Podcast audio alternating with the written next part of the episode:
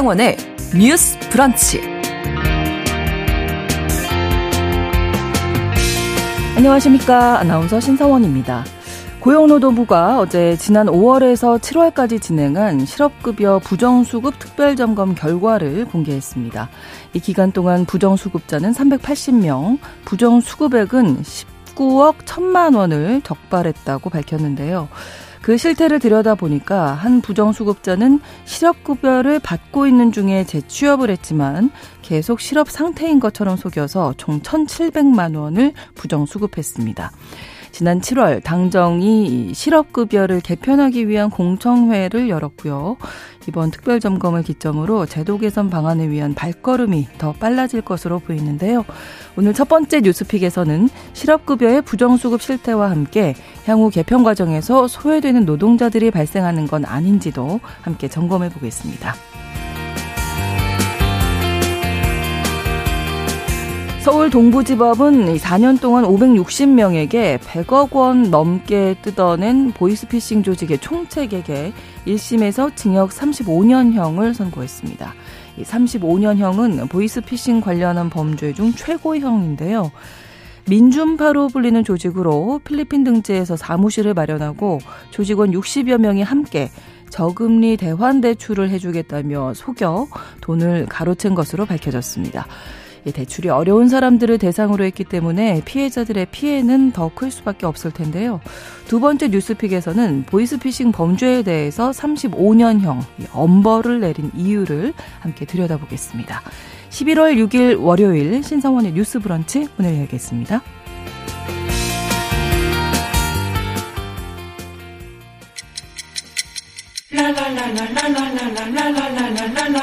듣고 공감하고 진단합니다. 우리 사회를 바라보는 새로운 시선. 신성원의 뉴스 브런치 뉴스 픽.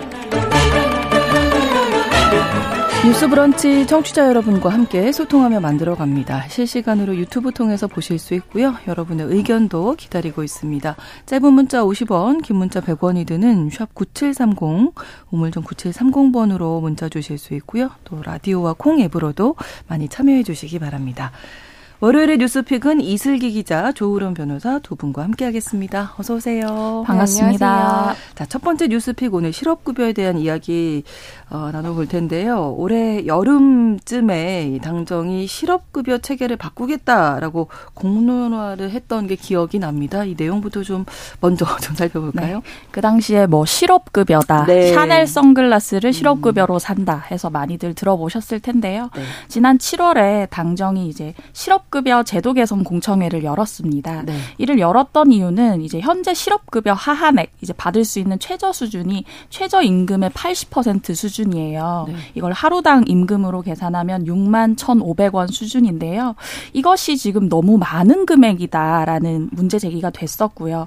상당 알아봤더니 이제 상당수는 일해서 버는 세후 소득보다도 이거 실업급여 하한액이 더 높더라라는 얘기까지 음. 나와서 네. 이것이 좀 문제가 있는 것 아닌가라는 얘기가 나왔고요. 또 한 가지는 반복 수급을 받는 사람들이 계속해서 증가하더라라는 얘기가 나왔어요. 네. 이런 분들은 이제 단기 취업과 실업을 반복하시는 분들인데 네. 실업급여를 3회 이상 수급한 사람만 해도 5년간 10만 명이 넘더라. 라는 음. 얘기가 나왔고 이뿐만 아니라 이제 부정수급 얘기가 나오면서 이 실업급여 전반에 대한 도덕적 해이를 한번 짚어봐야 한다는 문제 제기가 됐고요. 네. 그렇게 공청회를 열었더니 그 당시 나왔던 말이 이제 달콤한 실업급여인데 이래서 버는 돈보다 많다는 의미. 로 약간 이제 음. 구직급여 받는 분들을 조금 폄훼한다라는 네. 논란이 됐었고요. 샤넬 선글라스를 이제 실업급여로 산다 이런 부분에 대해서도 이제 폄훼 논란이 일기도 했었습니다. 그렇습니다. 그래서 부정수급 실태 조사를 했고 그 결과가 어제 발표된 건데 5월에서 7월까지 두 달 사이 380명이 부정수급했다. 그리고 액수로는 19억이 넘었다라는 거죠. 어떻게 부정수급한 건지 실태를 좀 알아볼까요? 네, 몇 가지 사례를 좀 말씀을 드리면 드리면요. 이제 그분들 중에 어떤 분 같은 경우는 이제 자기가 실직 신고를 하고 실업급여 수급 자격을 얻었어요. 네. 근데 불과 2주 뒤에 새 직장에서 일을 시작하게 된 거예요. 오. 그러면 실업급여를 당연히 받을 수가 없는 상태인 건데 네. 이분이 새로 간 직장의 사업주와 짜고 내가 아니라 배우자가 취직한 걸로 꾸며서 실업급여를 그대로 아. 탔습니다. 그래서 이분 같은 경우는 최대 수급 기간인 9개월을 꽉 채워서 총 받아간 이제 실업급여액이 1,500만 원 수준이었고요. 네. 또 어떤 사람 같은 경우는 건설 일용 근로자, 근로자로 일을 했던 분인데 네. 이분이 이제 그 일했던 사업장에서 임금 체불이 발생을 해서 네. 정부가 대신 지급하는 대지급금도 700만 원 정도 받고 있었어요. 네. 근데 이 대지급금을 받는다고 하면 이걸 받는 그 기간 자체는 취업 상태가 계속 유지가 되는 거거든요. 아, 네, 그래서 네. 실업 급여를 받을 수 없는 상황임에도 불구하고 음. 이 사람이 알아봤더니 사실은 사업주가 이 자신에 대해서 고용보험 근로 내용 확인 신고를 하지 않았던 거예요. 어. 그래서 이제 고용센터에 가서 허위로 실업 신고를 했고 이중으로 받았던 거네요. 네, 그러면? 그렇게 해서 네. 이제 8회에 걸쳐서 총 1,300 만 원의 실업급여를 부정수급했다라고 했고요. 그래서 고용노동부는 이번에 이제 적발된 사람들 중에서 좀 액수가 많거나 음. 죄질이 나쁜 217명에 대해서는 검찰의 기소 의견으로 송치를 하기도 했습니다. 네. 정부가 어떤 방식으로 부정수급자를 찾아냈을까요? 일단 고, 고용보험 전산망에 이제 보험 내역이 들어가 있잖아요. 네. 기본적으로 고용노동부의 고용보험 전산망을 비롯해서 이제 고용노동부에서는 자신의 전 전상망뿐만 아니라 국민연금관리공단 그러니까 국민연금이 지급이 되고 있는지 그러니까 급여가 이제 신청이 되고 있는지 그리고 건강보험공단 그러니까 네. 뭐 직장 가입자면은 이제 직장 가입자로 되어 있고 직장을 이제 그만두거나 하면은 지역 내 지역 가입자로 가입자. 전환이 네. 되잖아요. 그렇죠. 그런데 이제 고용보험은 가입이 안 돼 있는데 그래서 실업급여를 받고 있는데 건강보험은 갑자기 또 직장 가입자로 되어 있다거나 네. 이런 상호 간의 전산망을 음. 좀 상호 조회를 한다라고 합니다. 네. 그러다 보니까 이렇게 상호 오차가 생긴 경우에 여기서 이제 부정수급을 잡아내는 방법이 있었고요. 또는 이제 실업급여 신청을 할때 네. 이게 아까 아까 기자님 말씀하신 것처럼 새로 직장을 구해서 취직을 하고 있음에도 불구하고 내가 실업급여를 신청을 하는데 네. 새 직장에서 이제 또 신청을 하다 보면 이제 IP 추적이라든지 이런 아, 부분을 통해서 네네. 이제 발각이 되기도 하고요. 사실 이렇게 음. 뭐 통신망이나 전산망을 통해서 발각을 하는 것도 있겠지만 주변에서 제보라든지 아. 또 탐문 이런 것들을 통해서도 이제 발각이 되는 경우들이 많습니다. 네. 그리고 일시적으로 이번에 5월에서부터 7월 달 이제 검 조사를 해서 여러 명을 지금 부정수급한 것을 발각을 했다라고 하는데 이번 기간에 만약에 발각되지 않는다고 하더라도 나중에 또 이러한 사실이 발각된 경우에는 또 문제가 될 수가 있습니다. 그러니까 아무튼 빠져나갈 방법은 없다 이렇게 생각을 하셔야 될 것 같고요. 이들에 대해서 어떤 법적 조치가 내려지게 될까요? 네, 법적 조치라고 한다면 일단 고, 공공재정 환수법에 따라서 이렇게 네. 부정으로 부정한 방법으로 실업급여를 받은 경우잖아요. 네. 이 받은 것 전에 반환해야 하고요. 음. 또 그거에다가 더해서 네. 최대 다섯 배까지 추가 징수를 할 수 있습니다. 그러니까 음. 내가 천만 원을 받았으면은 잘못하면 5천만 원을 이제 물어내야 음. 된다는 거죠. 네. 그리고 이게 또 여러 번 있다 보면은 나중에 내가 정상적으로 고용이 되고 나중에 실업이 돼서 실업급여를 청구함에 있어서 실업급여를 더 이상 청구하지 못하도록 하는 어. 제한될 수도 있고요. 네. 또 이렇게 뭐 급여를 제한받고 환수 조치되는 것뿐만 아니라 형사 처벌도 가능한데 5년 이하의 징역 및 5천만 원 이하의 벌금이 부과가 될 수가 있고 네. 또 사업주 같은 경우에는 이제 근로자와 짜고 이런 일을 벌였다라고 하면은 과태료 처분도 부과가 됩니다. 음, 어떤 방법으로 부정수급을 했느냐에 따라서 처벌이 좀 달라지는 것도 있나요? 어, 그 죄질이 네. 얼마나 나쁘냐에 따라서 음. 아마 형량에서는 차이가 날 수가 있을 것 같고요. 네. 또 이걸 몇 번 했냐. 아, 반복적이냐? 네, 얼마나 상습적이냐. 아, 그렇죠. 그런 부분도 이제 양형에 영향을 음. 미칩니다. 정부가 일단 11월 들어서도 지금 부정수급자들에 대한 특별 점검에 나서고 있는 상황이고요. 결국 이런저런 과정들이 실업급여 체계를 바꾸기 위한 수순이다. 이렇게 볼 수 있을 텐데, 당정이 이렇게 나선 이유가 있겠죠? 네, 말씀하신 것처럼 올해 내내 고용노동부가 네. 지금 관련해서 특별 점검을 진행하면서 실업급여 제도 개편이 초읽기에 들어갔다 이런 관측이 나오고 있어요. 어제 나온 그 특별 점검 결과 발표 보도 자료에서도 네. 앞으로 이제 실업급여 제도 개선 방안을 마련하겠다 그리고 의견 수렴도 병행하겠다라는 얘기를 했고 했거든요. 네. 그래서 이렇게 이제 실업급여 개선에 나선 이유를 좀 살펴보면 첫 번째는 이제 실업급여 하한액 자체가 좀 높다라는 지적이 계속해서 음. 나오는 겁니다. 아까도 잠깐 말씀드렸는데 이 하한액이 최저임금의 80% 수준이거든요. 근데 최근에 경총에서 발표한 우리나라 실업급여 제도 문제점과 개선 방안이라는 보고서를 보면 우리나라의 이 구직급여 하한액 자체가 이제 OECD 평균 대비 44.1%다. 굉장히 높은 편이다라고 얘기를 하고 있고요. 네. 그리고 또 한 가지는 이 수급을 받는 요건 자체가 조금 느슨하다는 거예요. 음. 지금 한국에서 구직급여를 받으려면 네. 실직하기 전에 18개월 동안 사업장에서 근무한 기간이 180일 이상이어야 되거든요. 네. 근데 이 요건 같은 경우가 일본이나 독일 같은 경우는 실직 전 24개월 동안 사업장에서 근무한 기간이 12개월 이상이어야 되는 거예요. 음. 그래서 이 요건 자체가 근무 일수 자체가 좀 짧잖아요. 그러네요. 그렇기 때문에 이 실업급여를 받을 수 있는 요건 자체가 좀 널널하다라는 음. 지적이 또 있고요. 또 한 가지는 이제 기금 재정 상태의 문제인데요. 네. 이제 실업급여 재원이라고 하면 고용보험기금 줄여서 고보기금이라고 하는 것인데 이게 지금 4조 원 정도 적자 규모를 보이고 있습니다. 그렇기 때문에 이게 지난 정부에서 실업급여 지출 규모가 조금씩 늘어났거든요. 네. 뿐만 아니라 코로나19 때 많이들 신청을 하셨잖아요. 이런 상황이기 때문에 이제 제도 개혁에 칼을 들어야 한다라는 것이 이제 당정의 어떤 협의된 인식이라고 보시면 될 것 같습니다. 네. 지금 재정 상태도 그렇고 전체적인 수준이 높고 수급 요건도 느슨하다 이런 지적이 있는 건데 그래서 그 하한액을 낮추자 또는 폐지하자 이런 얘기가 나오는 거죠. 네, 맞습니다. 그 하한액이 지금 최저임금의 80% 수준이라고 네. 말씀드렸는데 이것을 60% 수준 내지는 이제 폐지하는 안들을 고민을 하고 있는 거고요. 그리고 또 한 가지는 이제 반복 수급자 같은 경우에 급여액을 좀 삭감해야 한다라는 의견들이 있어요. 있어요. 그래서 이분들 같은 경우는 최대 50% 까지 급여액을 삭감을 하고 네. 최대 4주까지 신청 대기 기간을 연장하는 것을 내용으로 하는 안도 나와 있고요.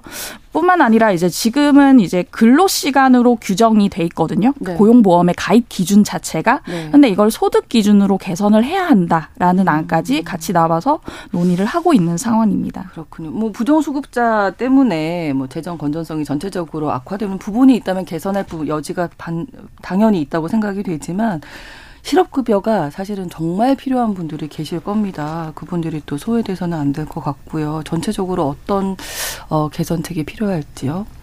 어, 일단 반복 수급자에 대해서 일정 횟수 이상부터는 실업급여를 10%에서 최대 50% 정도 이제 감액을 하자라는 네. 방안이 나오고 있는데 이게 어떤 이유에서냐면 이제 너무 반복적으로 하다 보면 어. 도덕적 해이가 일어나기 때문에 계속 이거를 반 반복하게 될 가능성이 더 높아진다. 취업 노력보다. 그렇죠. 네, 그렇기 노력보다. 때문에 그거를 네. 이제 또 반복 수급의 주된 원인이라고 보고 있는데 이건 우리가 좀 살펴볼 것이 그렇죠. 있어요. 네. 그 반복 수급의 원인을 좀 정확히 파악을 하기 위해서는 어떤 직군에서 이 반복 수급이 음. 많이 일어나느냐를 좀 봐야 되는데 네. 그와 관련해서 국책 연구기관인 한국노동연구원이 2020년에 보고서를 하나 낸 것이 있습니다. 네. 이 보고서를 보면 지난 5년간 그러니까 2019년을 기준으로요. 5년간 다섯 번 이상 실업급여를 탄 사람들은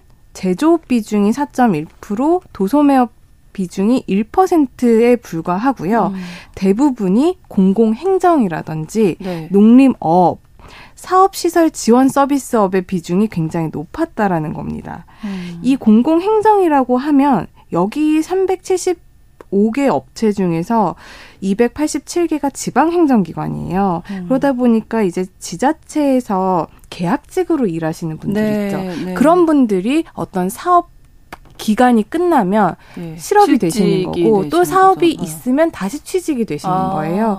그리고 농립어업 같은 경우에도 특히 어업에서 이런 일이 많이 났다라고 하는데요. 네. 어업 같은 경우에는 그 원양어선을 한번 타게 되면 네. 그 기간 동안에는 내가 취업 상태가 그렇죠. 되지만 그렇죠. 몇 개월 원양어선이 들어오면은 한동안 음. 또 실업 상태가 되는 거죠. 그렇기 때문에 내가 실업과 취업을 내 음. 의지가 아니라 그렇죠. 그런 사업 기간이라든지 내가 근로하는 종사하는 업종의 특성상 음. 반복될 수밖에 없기 때문에 네네. 네. 반복해서 실업급여를 수급할 수밖에는 없는 상황이 되는 거죠. 그렇죠. 그렇기 때문에 무조건적으로 반복 수급은 나중에 실업급여를 제한해야 된다 이런 네.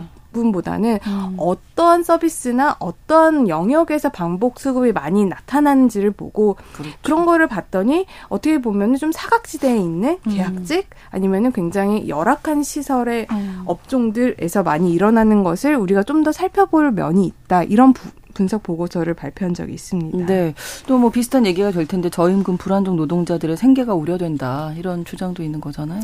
네, 맞습니다. 이제 그 저임금 특히나 이제 저임금, 비정규직 여성 네. 노동자들이 실업급여를 많이 받고 있기도 하고 음. 실제로 이제 그 일자리 자체가 안정적이지 않다 보니까 계속해서 받기도 하고 그리고 지금 이번에 당정에서 추진하고 있는 안 관련해서 양대 노총에서 인권위에 의견을 제출한 게 있어요. 네. 지난달 25일에 국가인권위원회에 이제 국회에 계류 중인 고용보험법 일부 개정안 전반에 대한 반대 의견서를 냈는데요. 여기서 보면 이제 저임금 불안정 노동자들에 대한 고용보험 실업급여 자체가 최소한의 안전 장치다. 음. 네. 근데 지금 얘기하는 안 같은 것들이 통과될 경우 생계를 위협할 것으로 판단이 되고 있다라고 얘기를 하고 있고요. 그리고 말씀 말씀드린 것처럼 이제 그 실업급여 하한액이 최저임금이랑 연동이 되는데 네. 2020년부터 2024년까지 최저임금 인상률이 연평균 한 3.4% 수준이었거든요. 저희도 최저임금이 오르는 그 인상률이 좀 낮다는 얘기를 계속 말씀드렸는데 그렇게 치면 구직급여 자체도 거기에 80% 수준이니까 그렇죠. 어떻게 보면 계속해서 연동해서 많이 오르지 못했다라는 음. 거를 알 수 있고요. 그리고 또 우리나라 아까 이제 반복 수급자 얘기를 해 주셨는데 지난해 기준으로 봤을 때 우리나라 노동자의 평균 근속 기간 자체가 굉장히 짧아요. 음. OECD 평균 는 9.3년인데 네. 우리나라 같은 경우는 6.0년이고요. 네. 1년 이내 근로가 종료가 되는 케이스도 OECD 평균 21%보다 10%를 상회하는 31% 수준이기 때문에 실업급여를 받아야만 생계가 유지되는 네. 분들의 처지가 있다는 음. 것이죠. 그리고 또 한 가지 말씀을 드리고 싶은 건 뭐 샤넬 선글라스처럼 어떤 도덕적 해이가 분명히 작용하는 부분도 있을 거예요. 근데 네. 그럼에도 불구하고 저는 저나 제 주변의 사람들을 보면 실업급여를 받아야 하는데 못 받는 케이스가 굉장히 많거든요. 음. 자발적 퇴사도 아니고 비자발적 퇴사이면 받아야 하는데 그렇죠. 사업주가 자발적 퇴사처럼 꾸며라라고 해서 아. 왜냐하면 비자발적 퇴사이면 사업 장에 어떤 불이익이 갈 수 있다는 이유를 많이 대는 거예요. 음. 그래서 제가 기억에 나는 사례가 제 친구 가운데 이제 어린이집 선생님으로 4년 이상 근무를 음, 했는데 네. 원화 수가 줄면서 이제 어린이집에서 제 친구를 이제 그만두어야 할것 네. 같다. 이건 전형적인 비자발적 퇴사인데도 그렇죠. 네. 만약에 자발적 퇴사로 기입을 하게 되면 어린이집에 운영에 뭔가 부담이 생길 수도 있을 것 같다면서 음. 결과적으로는 구직급여를 받지 못한 이런 케이스가 있었어요. 그래서 관련 설문조사를 봐도 직장인 10명 가운데 7명은 이제 비자발적 퇴사를 했음에도 구직급여를 받지 못했다라는 의견들이 있고요. 네. 이런 사각지대부터 좀 먼저 고쳐야 되는 그렇죠. 것 아닌가라는 생각을 한번 해봅니다. 부정수급이 분명히 현실적으로 존재하긴 합니다만 이게 주가 된다는 건 아닌 거죠. 실업급여가 원래 목적이 있잖아요.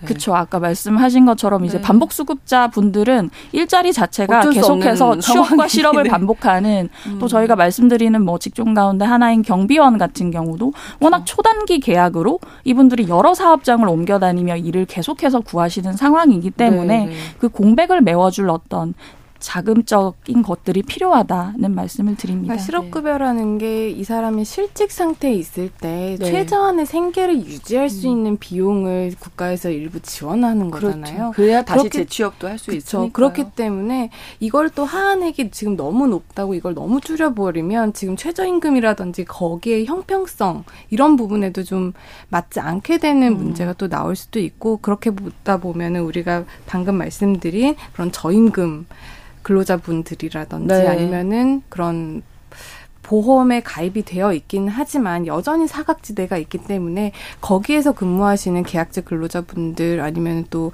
하청업체 직원분들 이런 분들은 또 더 소외되는 결과가 나올 수 있거든요. 그렇기 네. 때문에 그런 부분도 우리가 함께 이렇게 좀 모아서 네. 같이 가는 방안을 좀 살펴봐야 될 것 같습니다. 네, 아무튼 정부가 지금 실업급여 개선을 추진을 하고 있는데 이런 부분까지도 다 아우르면서 잘 좀 진행이 됐으면 좋겠습니다. 첫 번째 뉴스픽은 여기서 마무리를 하고요. 두 번째 뉴스픽 넘어가 보겠습니다. 최근 법원이 보이스피싱 총책에게 35년형을 선고했습니다. 보이스피싱 범죄 중에서 역대 최장기형 인데요. 이게 1심에서 이렇게 35년형 나왔는데 어떤 조직이고 어떤 방식으로 보이스피싱을 한 건지 이슬기 기자님. 네, 서울 동부지법에서 이런 형을 선고한 거고요. 네. 관련 보도 자료는 이제 서울 동부지검 보이스피싱 범죄 정부 합동 수사단에서 발표를 한 겁니다. 여기 이제 합수단에 따르면 이제 이 총책인 A 씨, 37살의 A 씨가 2017년에 보이스피싱 사기를 저지를 목적으로 민준파라는 조직을 만들었어요. 네. 근데 민준파라는 조직은 그 A 씨의 가명이고요. 실명은 아닙니다. 있습니다. 네. 네. 그래서 이 조직이 필리핀 메트로 마닐라 등지에 사무실을 마련해서 이제 보이스피싱을 시작하려고 하는데요. 네. 이제 2017년 12월부터 2021년 12월까지 4년간 이 조직원이 60여 명이 돼요. 이 사람들이 콜센터 직원, 국내 인출책, 어. 국내 한전책, 총책 등으로 구성을 해서 국내에 거주하는 560명에게 우리가 저금리의 대환 대출을 해주겠다. 네. 지금 하고 있는 대출보다 더 좋은 조건의 대출을 해주겠다고 속여서 약 108억 원을 가로챈 혐의를 받고 있고요. 뿐만 아니라 이 범죄 수익금이 108억 원인데 이걸 대포 계좌로 송금을 받아서 아. 이제 범죄 수익 은닉 규제법 위반 혐의로 같이 받고 있습니다. 그래서 A 씨 같은 경우 지금 35년을 선고받았고 네. 20억 원 추징을 명령받았고요. 부총 책임 피해인 B 씨가 있는데 B 씨는 징역 27년에 추징금 3억 원이 선고가 된 상태입니다. 네, 어, 이 피해 규모가 엄청나고 대부분 아마 서민들이지 않을까 이런 생각이 드는데요. 네, 이제 서민으로 추정이 되는 560명의 국내 거주자가 음. 피해자 분들인데 제가 말씀드린 것처럼 저금리 대환 대출을 권유했다고 했잖아요. 이러면 혹하시죠. 네, 사실. 이게 필요하신 분들 네, 자체가 네, 이제 네, 자금이 네. 좀 급박하고 더 좋은 요건의 대출을 찾아보겠다는 분들이고 이분들을 대상으로 이제 108억 원 가까이 이제 가로챈 것으로 지금 확인이 되고 있습니다. 네. 총책이 이제 35년형 뭐 보이스피싱 범죄 중에서 최장기형이다 이렇게 말씀을 드렸는데 왜 이렇게 장기형이 최장기형이 내려졌다고 그러니까 우리나라에서 무기징역을 제외하고요. 네. 유기징역 중에는 최장기로 이제 가중해서 내릴 수 있는 형량이 최대 50년까지입니다. 그렇군요. 그러니까 예전에 음. 뭐 강도 살인 사건 같은 경우에 살인 그러니까 사형 무기 무기징역이 나올 수 있지만 유기징역 중에 좀 많이 나온 게 45년 정도였거든요. 어.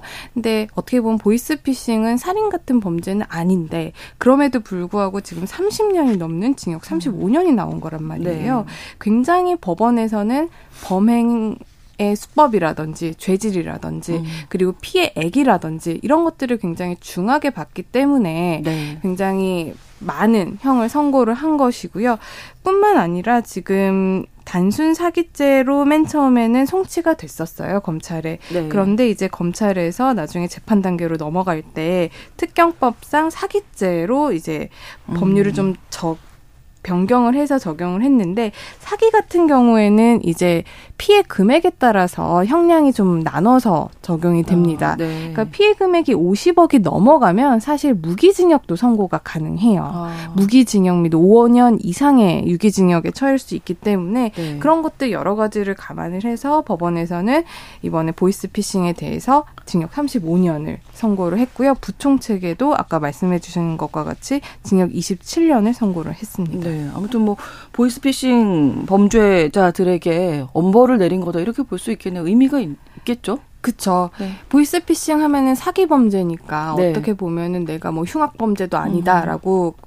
범죄자분들이 그렇게 생각을 하시는 경우도 사실 많거든요. 아, 그런데 어떻게 보면은 사기 범죄가 그 한 사람의 피해자뿐만 아니라 그 집안을 무너뜨릴 수 있는 그럼요. 범죄거든요. 지금 음. 같은 경우에도 서민들을 대상으로 대환 대출을 해주겠다고 속여서 뭐 어떻게 보면 전 재산을 날릴 수도 있는 거고요. 그렇죠. 네. 이분들은 이자를 조금 아껴보겠다고 이런 부분에 넘어가신 건데 네. 그렇기 때문에 법원이라든지 수사기관에서도 굉장히 보이스피싱 범죄에 대해서는 엄단의 지금 결의를 다지고 있는 것으로 보입니다. 잠시 후 계속 이어가겠습니다. 11시 30분부터 일부 지역에서 해당 지역 방송 보내드립니다. 여러분은 지금 KBS 1라디오 신성원의 뉴스 브런치를 함께하고 계십니다. 보이스피싱 총책에게 35년형 최장기형이 내려졌습니다. 분명히 의미 있는 판결이고요. 사실은 그동안에 이제 보이스피싱 뭐 워낙 점조직으로 이루어져서 검거하기 어렵다 이런 얘기도 있었는데 다른 조직원들이 좀 더 있었을까요? 그렇죠. 이게 지금 현재 언론에 알려지기로는 66명의 조직원으로 구성돼 있었다. 이렇게 네, 지금 밝혀지고 있거든요. 네. 그 중에 지금 총책과 부총책이 35년, 27년형을 선고받은 거잖아요. 그럼 나머지 뭐 60명이 넘는 나머지 조직원들은 음. 지금 어떻게 되고 있느냐라고 하면은 일단 조직원 40명이 검거됐다라고 하고요. 네. 그 중에 23명이 유죄 판결이 지금 확정됐다라고 합니다. 그리고 나머지 13명에 대해서는 재판이 진행되고 있고 또 4명은 수사 중이라고 하고요. 해외에 있는 나머지 조직원들이 아직 잡히지가 않았어요. 음. 그 사람들에 대해서도 지금 체포영장을 발부받아서 지명 수배 후 추적 중이라고 하는데 이 66명 이외에도 더 많을 수도 있어요, 사실. 왜냐하면 그렇죠. 보이스 옛날에 음. 조직 폭력배 같은 경우에는 서로 다 공동체 생활을 알아요. 하면서 알아요. 네. 하지만 보이스피싱 같은 경우에는 요즘 뭐 텔레그램이라든지 여러 가지 SNS를 통해서 전혀 뭐 얼굴, 뭐 이름, 인적사항 음. 전혀 모르고 서로 같은 범죄를 하는 사람들이 음. 많거든요. 그리고 또 뭐 계속 일을 하지 않아도 단기 알바식으로 네, 인출책 네. 같은 경우, 뭐 수거책 같은 그렇죠. 경우는 뭐 단기 알바식으로 하다 보니까 조직원들 그리고 이 보이스피싱 범죄에 가담한 사람은 음. 사실 이 66명보다 훨씬 더 많을 가능성이 많습니다. 가장 중요한 건 이제 피해액이 100억 원이 넘는데 이게 피해자들에게 갈 수 있을까요? 그게 어렵죠. 사실 보이스피싱 범죄 피해자분들이 가끔 상담을 오시는데 솔직히 그 피해 금액을 되돌려 받으시기가 너무 어렵습니다. 아, 왜냐하면 일단 그 되돌려 받기 위해서는 그 범죄자를 잡아야 되고요. 네. 그 범죄자가 그 돈을 갖고 있어야 돼요. 없으면 못 주는 거예요. 없으면 못 주는 거고 그 사람이 이미 뭐 유흥비에 다 썼다 아 니면 어디에 다 빼돌렸다라고 하면 수사기관에서도 물론 찾아내서 그거를 반환시키는 게 수사기관의 음. 임무고 정부의 임무겠지만 사실상 그렇게 하는 게 굉장히 어렵거든요.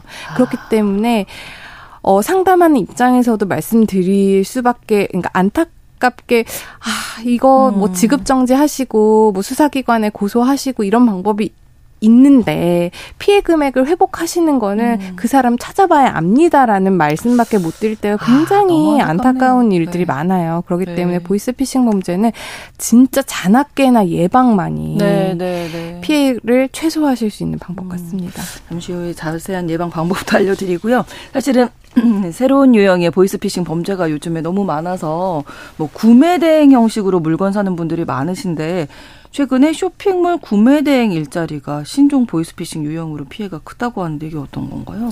네, 제가 뉴스픽에서 다양한 보이스피싱 사례를 많이, 많이 말씀드리는데 네. 이걸 많이 들으시고 어. 이제 본인이 받는 문자 같은 걸 한 번씩 확인을 해 보셨으면 좋겠어요. 네. 최근에는 어떤 보이스피싱이 있냐면요. 뭐 안녕하세요. 뭐 구인 구직 매니저 누구입니다라고 네. 하면서 저희 쇼핑몰 거래량이 너무 많아져서 구매 대행을 할 직원을 모집하게 됐습니다라고 하면서 달콤한 얘기들을 합니다. 재택이 음. 가능하고 음. 뭐 일당이 10만 원 이상이며 초보자도 월 평균 250만 원 이상의 수익을 낼 수 있습니다라는 얘기를 합니다.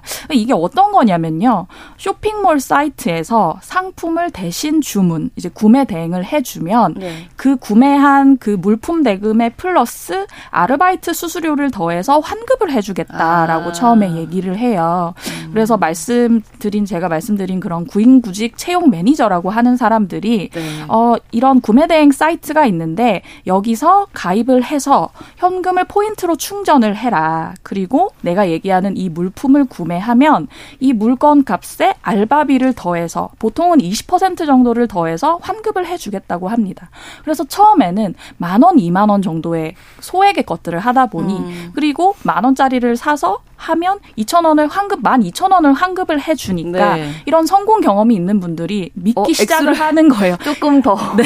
이게 도박 아니에요, 도박? 조금 더 10만 원, 100만 원 단위로 어, 키워볼까라는 그렇죠. 생각을 하게 되는데 그렇게 아. 액수가 커지면 여기서 어떤 방법을 사용하면 사용하냐면 팀제를 운영해서 이 방에 뭐 4명이 있으면 4명이 200만 원짜리 어떤 상품을 산다. 이렇게 되다 보니 사실 팀제를 꾸려 놓으면 그 중에 한 명인 내가 빠지기가 좀 어려워지잖아요. 네. 그렇게 마음에 부담을 주면서 액수를 키워가는 아. 형식으로 발전을 하는 거예요. 근데 그러다가 중간에 내가 정산을 요구한다거나 혹은 계속 수익금 지급을 음. 차일피일 미루니까 항, 항의를 하면 네. 사이트를 폐쇄하고 잠적하는 형태 상태가 계속해서 빚어지는 거죠. 그래서 아까 아. 말씀드린 것처럼 이렇게 뭐 주부 가능합니다. 네, 재택 네. 가능합니다. 부업으로 가능합니다. 이런 얘기를 하다 보니 음. 전업 주부라든지 구직하고 계시는 분들이라든지 그렇죠. 네. 학생들이 여기에 많이 현혹되는 음. 사태가 빚어지고 있는 겁니다. 네. 저희가 몇 주 전에 두 분하고 그 쇼핑몰 구매 네. 뭐이 얘기도 했었잖아요. 저희가 네. 너무 수익성이 높거나 네. 너무 쉽게 맞아요. 돈 버는 거는 좀 주의하시라고 말씀을 드렸잖아요. 일당에 10만 원이면은 뭐. 보이스피싱이 이렇게 뭔가 솔깃한 정보만을 공략을 하는 게 아니라요. 네. 이런 문자 발, 바, 받아보셨을 거예요. 해외 직구 결제 얼마, 결제 완료, 안일시 고객센터, 아, 번호 네, 예, 예, 예, 그리고 뭐 택배 미수령 확인 요망. 아, 네. 그럴 때 뭐, 진짜 마음 졸여지죠. 누를까 말까, 누를까 말까. 등기 뭐 부재 중으로 반송됐습니다. 그렇죠. 네. 전화번호가 걸려 있거나 링크가 음. 걸려 있거나 저도 이런 거 받아 본 적 있거든요. 네, 네. 그러면 어 내가 뭐 택배를 못 받았나? 뭐 그렇죠. 뭐 등기가 왔는데 중요한 내용인가 하고 그 맞아요. URL을 누를 수밖에 없어요. 음. 그런데 이거 이런 것들이 다 이제 악성 코드가 깔리는 앱일 거죠. 경우가 있거든요. 네. 이런 경우도 잘 주의를 하셔야 되고 요즘은 네. 또 이런 경우도 있다고 해요. 통장 협박 사기라고 해서 사기범들이 네. 중고 거래를 하면서 내 계좌에 일단 물건 사겠다고 제가 어떤 글을 물려, 물건을 팔겠다고 글을 올려놓으면 아, 네, 네. 제 계좌에 돈을 입금하는 거예요. 네. 그래놓고 제 계좌를 사기 계좌로 신고를 해버립니다. 그럼 제 계좌가 묶여버리잖아요. 어, 그렇죠. 그러면은 이 사람들이 협박을 하는 거예요. 어. 이거 풀어줄 테니까 돈 얼마를 달라. 음. 왜냐하면 아. 소상공인이라든지 아니면 자영업자 같은 경우에는 그 계좌가 묶여버리면 영업이 어, 안 되는 네, 그렇죠. 그런 불상사가 발생한단 말이에요. 그렇기 때문에 굉장히 난감해서 아. 협박을 당하면서 빨리 풀어줄 거라고 생각을 해서 돈을 주게 되는 거죠. 급하니까. 아.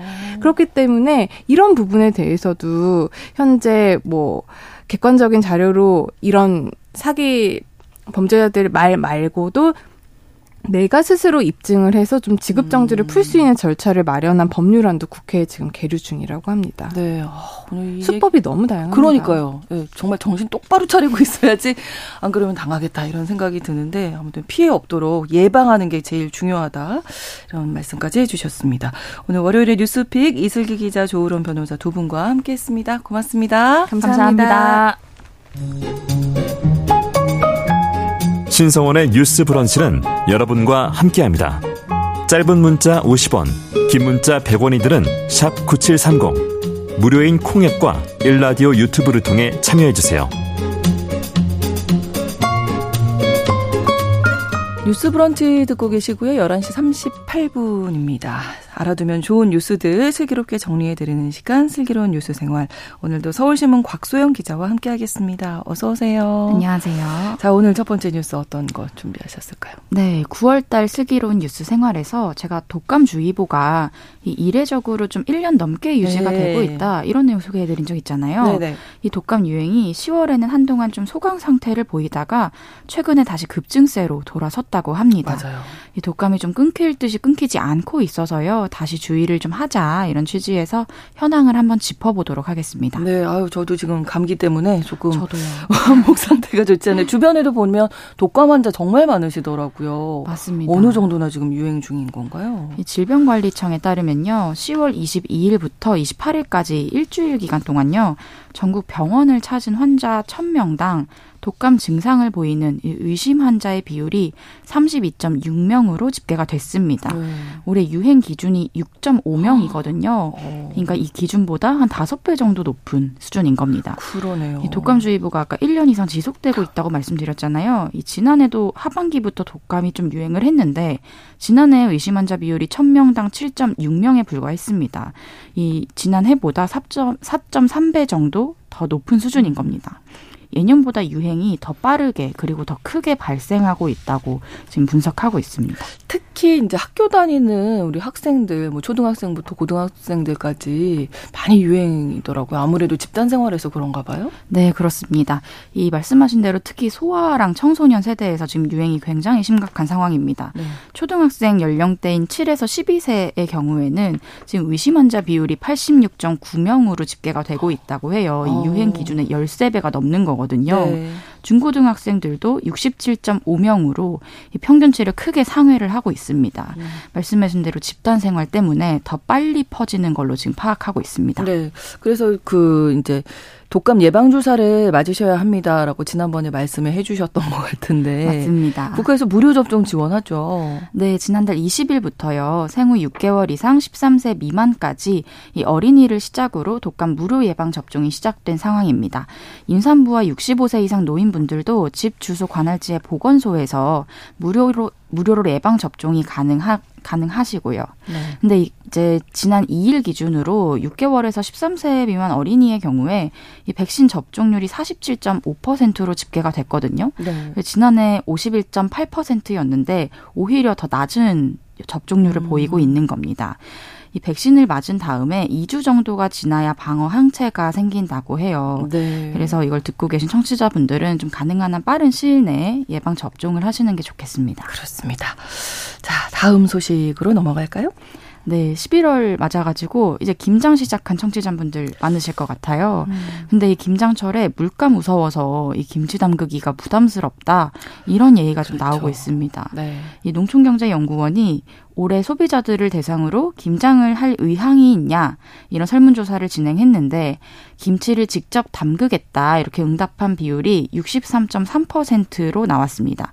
이 지난해보다 1.8% 포인트 정도 감소한 수치인데요. 4인 가족 기준으로 김장 규모도 지난해보다 줄어든 19.9포기로 조사가 됐습니다. 이 김장 수요 자체가 전반적으로 감소할 걸로 지금 음. 예상되는 그런 상황입니다. 이제 뭐 배추 말고도 김장 할 때 뭐 재료들 많이 들어가거든요. 다 올라서 좀 맞습니다. 엄두가 안 날 것 같아요. 네. 이 품목을 좀 하나하나 가격 비교를 좀 해보면요. 네. 이 가을 배추값이 지난해보다 14%더 비싼 것으로 집계가 됐거든요. 지난달 하순이랑 중순 때 배추값이 워낙 올라서 이때에 비해서는 한 17% 정도 떨어지긴 했는데 네. 사실 지난해도 이 금배추라고 불릴 정도로 배추 가격이 크게 올랐었거든요. 그렇죠. 그래서 이미 오른 오를 대로 오른 상황에서 또 오른 거기 때문에 여전히 물가 부담이 되는 건 마찬가지인 상황입니다. 게다가 사과가요. 이 이상 기온이랑 탄저병 때문에 지난해 대비해서 72.4%나 더 올랐고요. 네. 파도 24.6% 올랐습니다. 올해 장마도 길었고 10월 초까지 좀 기온이 이례적으로 낮은 이상 저온 현상이 발생을 했거든요. 네. 그래서 전체 농, 농산물의 가격이 지난해 10월에 대비해서 13.5%가 상승을 했습니다. 이 10월 전체 소비자 물가 상승률이 지난해 같은 달 대비해서 3.8% 인상이 됐거든요. 어. 그래서 이 전체 물가 상승률을 크게 상회하는 수준으로 농산물이 오른 겁니다. 그렇다고 뭐 김장을 안 담그실 수도 없고 어떻게 하면 네. 조금 얼마만이라도 더 싸게 살 수 있을까요? 네, 이제 물가가 뛰면서 정부가 이 물가 안정을 위해서 정부 할인 지원 쿠폰을 좀 저, 그 지원을 하고 있거든요. 네. 이 농수산물 사실 때 이 정부 할인 지원 표시가 있으면 결제할 때 자동으로 2, 30% 할인이 들어간다고 해요. 어, 네. 그래서 이 표시가 있는지 이제 먼저 항목을 확인하시는 게 좋고요. 정부 할인 지원금이 적용된 다음에 각 마트나 시장, 이 지자체별로 자체 할인을 또 추가로 적용을 하거든요. 음. 이런 부분도 좀 활용을 하시면 좋습니다. 좋습니다. 네. 그리고 총 할인 한도도 기존에는 1만 원이었다가 김장철에는 2만 원까지 올리기로 했습니다. 네. 그래서 이런 혜택을 잘 활용하시면 대형마트 기준으로 최대 반값까지 이 싸게 살 수 있다는 게 정부 설명입니다. 네. 허리띠를 졸라매도 졸라매도 더 졸라매야 할 것 같은 요즘입니다. 슬기로운 뉴스 생활 서울신문 곽소영 기자와 함께했습니다. 고맙습니다. 감사합니다.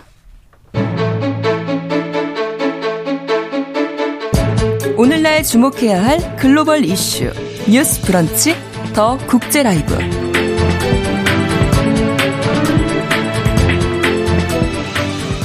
나라박 소식 전해드리는 더 국제 라이브 외신캐스터 조윤주 씨와 함께하겠습니다. 어서 오세요. 네, 안녕하세요. 자, 이제 뭐 전 세계가 그야말로 AI 시대에 들어서고 있다고 해도 과언이 아닐 정도로 요즘에 많이 이용되고 있는데, 네. 자 그런데 세계 각국 정상들이 AI의 피해자가 되는 일도 발생해서 이슈가 되고 있다고 합니다. 이 내용 네. 어떤 얘기인지 궁금한데요. 일단. 네. 인공지능 AI가 만든 가짜 동영상이 있다고요? 네. 어, 요미리 신문이 보도한 내용이고요. AI를 음. 이용해서 만든 기시다 중의 가짜 동영상이 소셜 미디어 확산이 됐습니다. 오. 4, 3분 43초짜리인데요. 네. 어, 양복 차림의 기시다 총리가 이 커튼이 쳐진 실내에서 말하는 장면입니다. 자세히 보면 눈을 깜빡이지 않고 약간 무표정이에요. 그래서 아. 약간 이상한데라고 생각을 하지만 음성 파일은 기시다 총리 목소리입니다. 그래서 어. 굉장히 자연스러워서 이게 맞나 아닌가 자세히 봐야지 알수 있었거든요. 거기에다가 이 민영 방송인 니혼 테레비 이 뉴스 로고가 그대로 표시가 돼 있었고 네. 라이브 속보라고 적혀 있어서 마치 어. 기시다 총리가 속보를 하는 것처럼 속을 수 있는 그런 영상이었습니다. 네.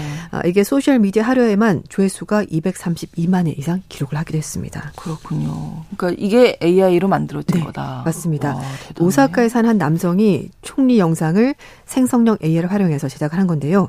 재미로 만들어 본 거다. 그냥 풍자다. 이렇게 말했다고는 하지만 어쨌든 이 뉴스 로고까지 박혀 있었기 때문에 그렇죠. 깜빡 속을 수가 있었는데요. 이 사람 얘기로는 어, 기존에 나와 있었던 어, 기시다 총리의 연설 이런 것들을 생성형 AI를 통해서 학습을 시켜서 만들었는데 영상 제작하는데 1시간밖에 걸리지 않았다라고 밝혔습니다. 요미리 신문은 전문가를 인용해서 동영상은 문자를 쓰는 것보다 사람들의 오감을 자극하기 때문에 훨씬 더 영향력이 크다. 그렇죠. 이렇게 얘기를 하면서 회사 측에서도 이번 사건에 대해서 어 아주 강력하게 대응하겠다고 밝혔습니다. 네. 이 기시다 총리뿐만 아니라 가짜 동영상 피해 사례가 또 있다고요? 네.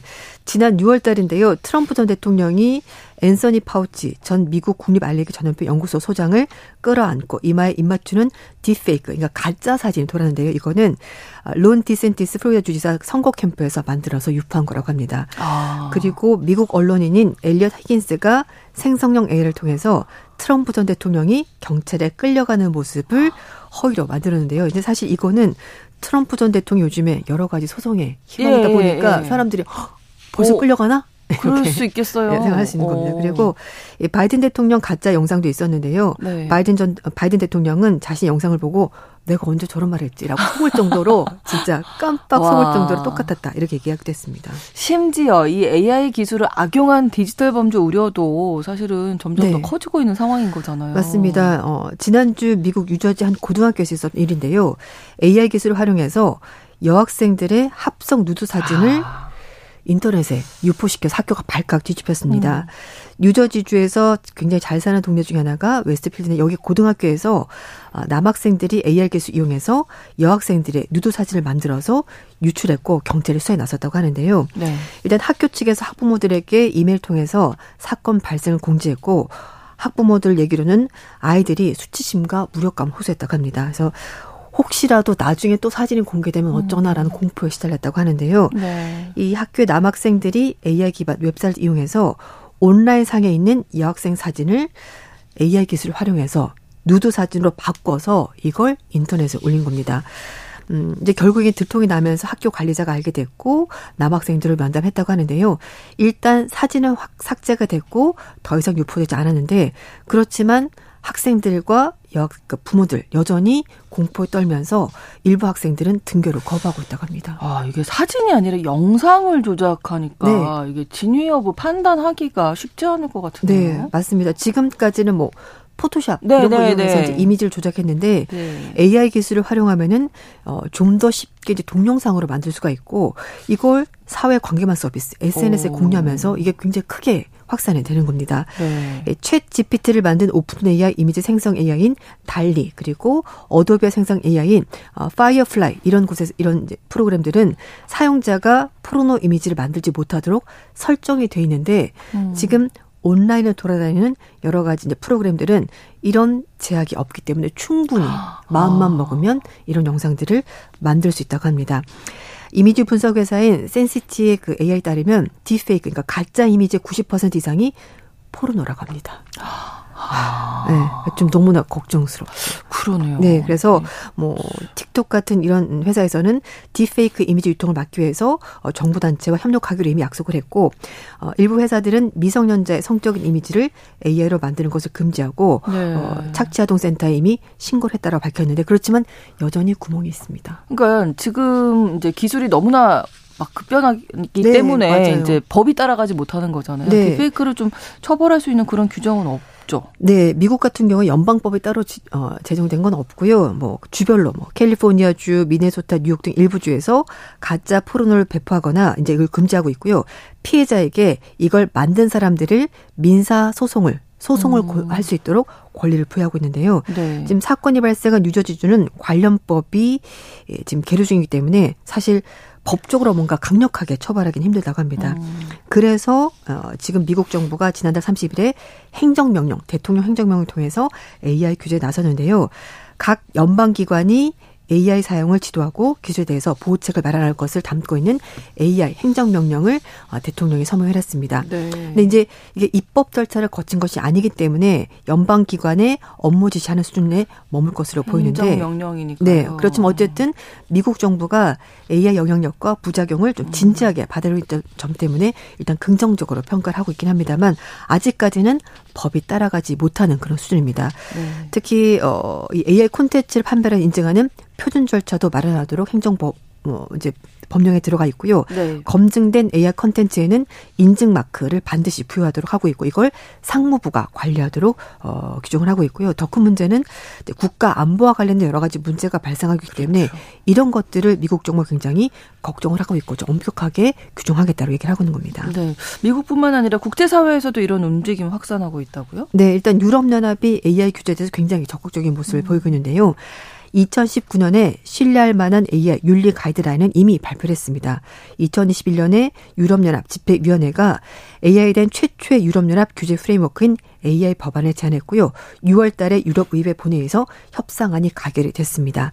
그래서 AI 시스템을 사용자들에게 미치는 위험 수준에 따라서 분류하고 그 수준에 따라서 규제 강도를 좀 다르게 할기로 유럽연합은 결정을 했고요. 네. 중국 도 지난 5월 달에 중국 내에서 서비스되는 생성형 AI 훈련, 배포, 이용 전 과정을 관리 감독하는 체계를 규정하는 생성형 AI에 관한 관리 지침을 발표했습니다. 영국도 3월 달에 AI 백서를 발표하고 AI 규제 프레임워크의 공동 원칙과 실천 방안을 구체화했고 우리나라도 생성형 AI 발전 지원 및 규제에 대해서 다양한 논의를 활발하게 진행하고 있고요. 그래서 AI 국가 전략, AI 윤리 기준, 신뢰할 수 있는 AI 실천 전략 이런 것들을 음. 우리 정부도 이미 발표했습니다. 네. 뿐만 아니라 가장 최근 움직임이 이번 달 1일부터 2일까지 영국 어, 브레틸리 파크에서 제1회 AI 안정 정상 회의가 열렸습니다. 그래서 네. 우리나라, 미국 포함해서 28개 국가, 유럽연합이 참석을 했고요. 어, 이 나라들이 음, AI가 초래할 수 있는 여러 가지 파국적 피해를 어, 피할 수 있도록 협력하자라고 힘을 모았습니다. 이번 회에서 28개 국가 대표들과 마이크로소프트, 메타 같은 기업들도 직접 참석을 했고요. 네. AI 위험성 평가하고 관리하기로 서로 합의하면서 블레츨리 선언 발표했습니다. 일단 AI가 생화학 무기처럼 쓰이지 않도록 어, 좀 안전성 관리가 가장 중요하다는데 참석 국가들이 다 의견을 모았습니다. 어, 이번 회에 참석한 그 퀘벡 AI 연구소장은 AI의 편향성 그리고 생성형 AI가 만드는 여러 가지 가짜 이미지, 영상 등이 이미 사회적인 문제가 되고 있고 네. 또 사람을 물리적으로 공격할 수 있는 무기 개발에도 쓰일 수 있기 때문에 그렇죠. 이런 것들을 지금은 아니지만 미리미리 대비할 필요가 음. 있다라고 밝혔습니다. 네. 규제도 필요하지만 사실 AI에 대한 전문 지식을 갖춘 인력을 확보하는 것도 또 중요할 것 같습니다. 네, 사실 이제 AI가 점점 발달하면서 네. 어 사람들이 필요 없어질 거야. 라는 얘기를 많이 하죠. 직업도 그렇죠. 없어질 거고. 근데 그렇죠. 그것만큼이나 AI에 대해서 어떤 전문적인 지식을 갖춘 사람들이 더 많이 필요하다는 주장이 나오고 있습니다. 그래서 미국은 이번에 행정명령 통해서 AI 전문 지식을 갖춘 이민자들이 미국에서 좀 더 공부하고 일할 수 있도록 연방기관이 지원할 것을 권장을 했습니다. 미국의 국립과학재단의 자금 지원을 받고 있는 국가 AI 연구소 25곳 외에도 네. 4곳을 추가로 어, 하면서 더 설립할 수 있도록 그렇게 했고요.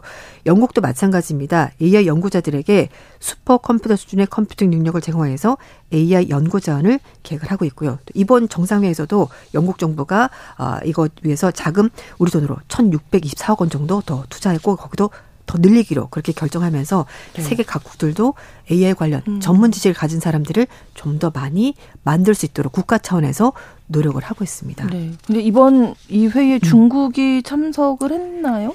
네, 참석을 하긴 했는데요. 네.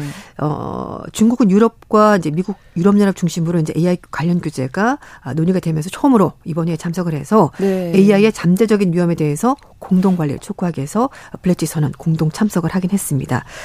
어, 사실 회의가 열리기 전부터 중국이 와야 되냐 말아야 되냐 여러 가지 논란거리가 있었는데요. 네. 국제적인 긴장 관계를 일단 차치하고 하더라도 중국은 또 자국 내에서도 AI가 생성한 여러 가지 결과물에 대해서 사회주의적인 가치를 반영할 것을 규정하는 점에서 조금 다른 방법으로 음. AI를 규제를 하고 있긴 합니다.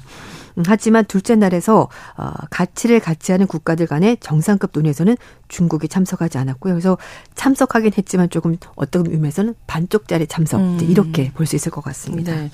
아무튼 이런 규제들이 효율적으로 실용화되려면 기업들이 네. 이제 적극적으로 협조를 해야 하지 않겠습니까? 음. 이번 회의에서 순핵 영국 총리와 테슬라 최고 경영자죠 일론 머스크가 대담을 나눴다고 하는데 어떤 얘기가 오갔는지 네. 궁금합니다. 네. 일단 여러 가지 미래 직업에 대해 순핵 총리가 AI는 부조동사로 있는 것이 맞고 음. 사람의 역할이 좀 더 중요한 것 아니냐라고 얘기를 했더니 일론 머스크 CEO는 미래는 어쩌면 직업이 더 이상 필요 없어질지도 모릅니다. 다만 그게 사람에게 더 편하게 만들어지지는 좀 불분명한 상황이고 음. AI가 마치 소원을 들어주는 어, 램프 요정 지니 같지만 네, 그렇지만 그렇게 동화가 좋게 끝나진 않을 거다. 그러니까 음. 국가 차원에서 반드시 그렇죠. AI 기술을 규정할, 그러니까 규제할 필요가 있고 그리고 AI가 이제 미래는 보편적 기본소득이 아니라 보편적인 고소득이 되는 풍요로운 시대가 될 것이고 거기서 인간 개개인이 삶의 의미를 어떻게 찾아가느냐가 음. 굉장히 큰 과제가 될 것이라고 얘기를 했고요. 그리고 또 사실 그 아이들 중에서 학습장애 있는 아이들 이런 아이들에게는 네. AI가 충분히 긍정적으로 아, 그렇죠. 쓰일 수가 있다라면서 사실 뭐든지 기술이 나오면 명함이 있다라고 얘기를 했습니다. 그렇습니다. 음. 외신캐스터 조윤주 씨와 더 국제 라이브 함께했습니다. 고맙습니다. 네, 감사합니다. 뉴스 브런치 내일 다시 오겠습니다. 고맙습니다.